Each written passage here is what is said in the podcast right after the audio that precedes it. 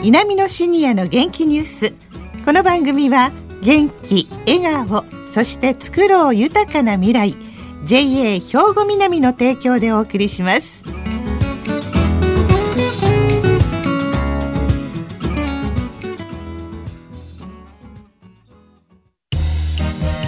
皆様の元気生活を応援する JA 兵庫南。近畿最大級の農産物直売所虹色ファーミン。おすすめは JA 兵庫南エリアの新鮮な地元農産物。皆さんおはようございます。藤原まさです。稲美のシニアの元気ニュースの時間です。この番組は東加古川にある兵庫県の高齢者大学稲美野学園の元気なシニアの皆さんが気になったニュースや話題を取材し、ラジオをお聞きの皆さんにお伝えしています。まあ、緊急事態宣言は解除になりましたけれども、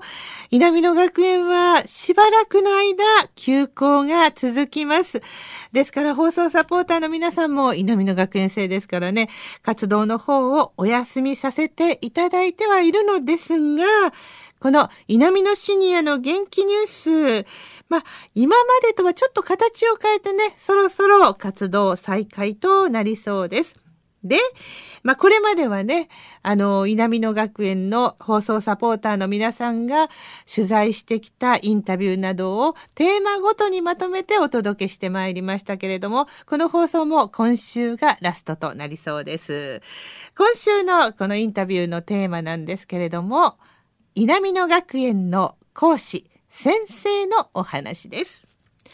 稲美野学園には本当にね、個性豊かな講師の先生たちがたくさんいらっしゃいます。ですから学生さんたちは本当楽しく学んでらっしゃるんですけれども、稲美野シニアの元気ニュースでも講師の先生何度かご紹介いたしました。今日はその中から3人の方のインタビューをお聞きいただきましょう。まずは日本語パフォーミング研究家の松穂千秋さんです。私は稲美野学園で、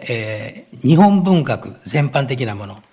例えば古い時代では平安時代から現代に至るまでいろんな文学作品を取り上げて皆さん方にお話をしています。で、しかも日本語の表現が文章表現だけじゃなくて身体的な表現。それを日本語パフォーミングと私は言っておりますが、そういう日本語パフォーミングを通じて皆さん方に、えー、より親しんでいただけるように心がけています。ですから皆さんと一緒に原文を朗読したい。そういうことも心がけて取り組んでいます。そういう稲美野学園でもう8年目になりますので、まあ今までの私の取り組みが皆さん方に代々受け継がれているというところでありがたいことだと思っております。私は淡路島の出身で小さい頃浜芝居といって人形浄瑠璃の芝居がですね春に春3月に岩屋の神社の境内で行われるのを見たり聞いたりしてその時に義太夫人形浄瑠璃というものに子供とから親しみを覚えるようになりました。そして小学生神戸におりましたけれども小学生の時に初めてテレビで歌舞伎というものを見て、中村歌右衛門さんが出ていたのですが、その時に、あ、歌舞伎の世界ってすごいなというふうに興味を持って歌舞伎のことをいろいろと見たり、聞いたり、本を読んだりするようになりました。そして、えー、大学生の時に、えー、京都の南座の顔見せを見ることができて、その時に歌右衛門さんの舞台を見て、そしてどんどんどんどんどんどん歌舞伎にはまっていった。ということです。そしてちょうどその頃に、坂東玉三郎という人が、まだ二十歳になってませんでしたが、その玉三郎という人を見て、自分と同学年のこんな役者がいるんだということに興味を持って、坂東玉三郎さんのことも随分と興味を持つようになりました。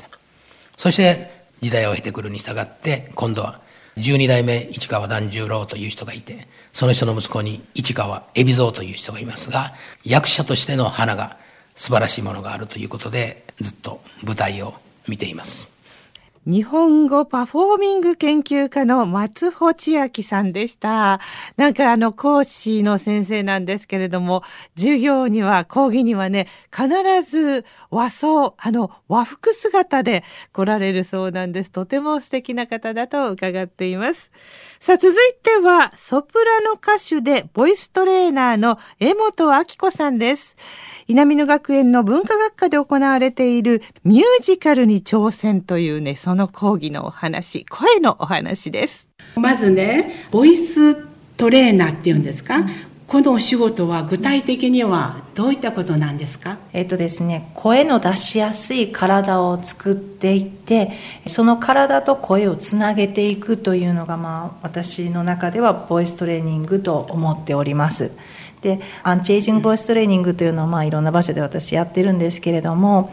あのシニアになると声が出にくくなる。声がかすれるとか乾燥するとかあの大きな声が出ないとか息が続かないようになるとか、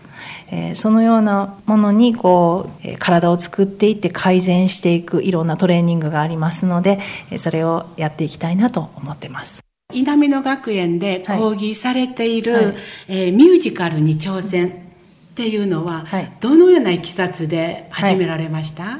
えっと、実は初めはお断りしたんですというのは演者として、えー、やってきてたんですけれども裏方で作っていくという立場からはやってこなかったのでちょっとこれはできないんじゃないかなというふうに思っていました。でもミュージカルを作っていく意味を考えた時に、まあ、やろうと思ったですね。それからいろんな勉強をしていったわけなんですけどその意味っていうのがですねシルバー世代から若者に夢を発信するということなんです。シルバー世代でしかできないものを作りたいなと思ったんですね。その時に戦後の焼け野原から何もないところからやってやるぞというエネルギーにあふれた時代を生きてこられた。高度成長期を迎えてひたすら上を向いて前を向いて日本が昇っていく時代。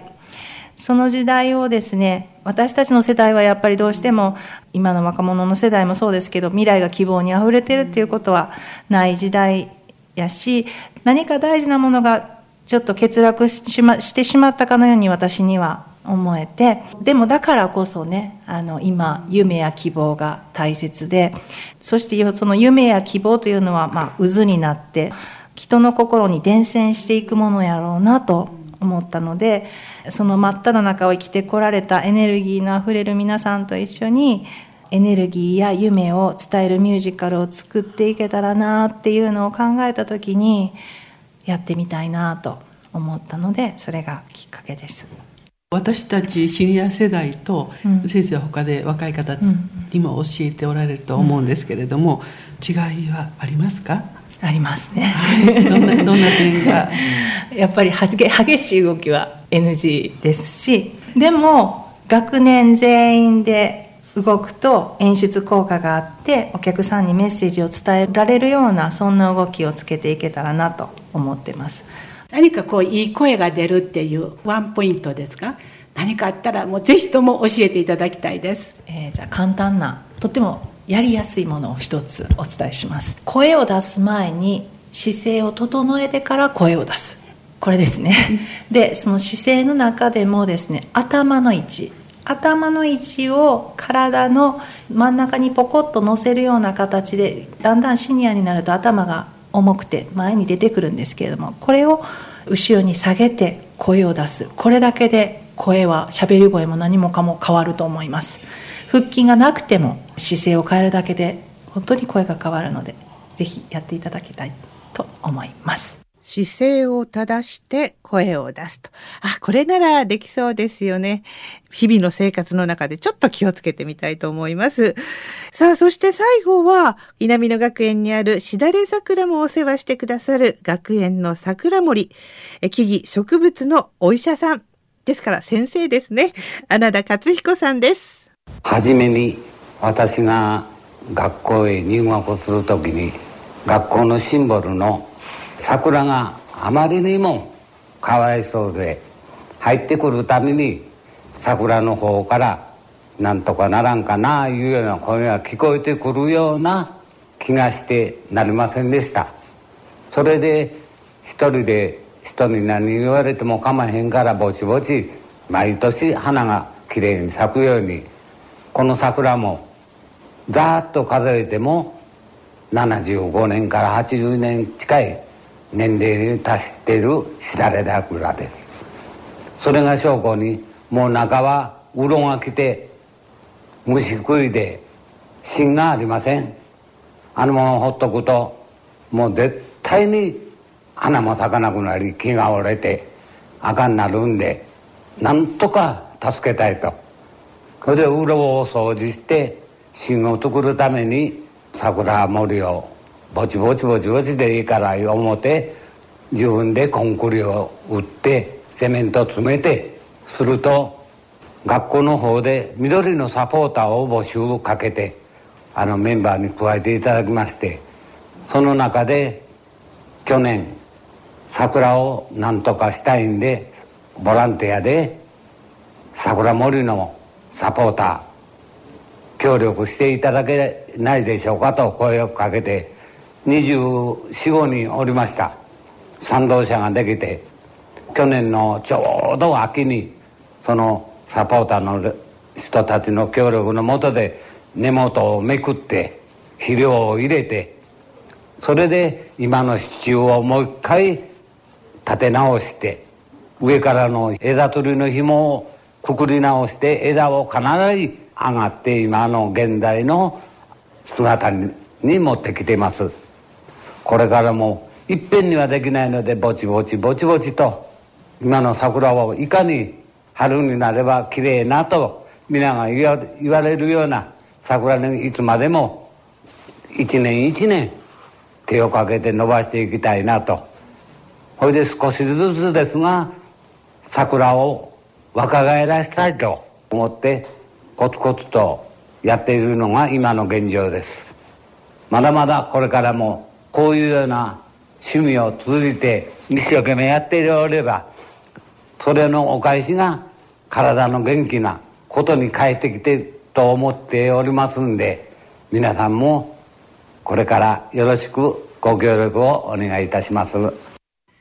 今年も穴田さんやお世話をしてくださった方々のおかげで、しだれ桜が咲いたそうです。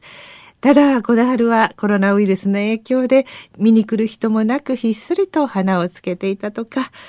まあ今年ね、本当に変わってしまった私たちの生活の中で、変わらずに花を咲かせ、いつも応援してくれるお花。来年は笑顔で見られるといいですね。皆様の元気生活を応援する JA 兵庫南近畿最大級の農産物直売所虹色ファーミンおすすめは JA 兵庫南エリアの新鮮な地元農産物さあ、稲美のシニアの元気ニュース、お別れの時間です。この後は兵庫ラジオカレッジの時間です。このままラジオ関西をお聞きください。稲美のシニアの元気ニュース。この番組は、元気、笑顔、そして作ろう豊かな未来、JA 兵庫南の提供でお送りしました。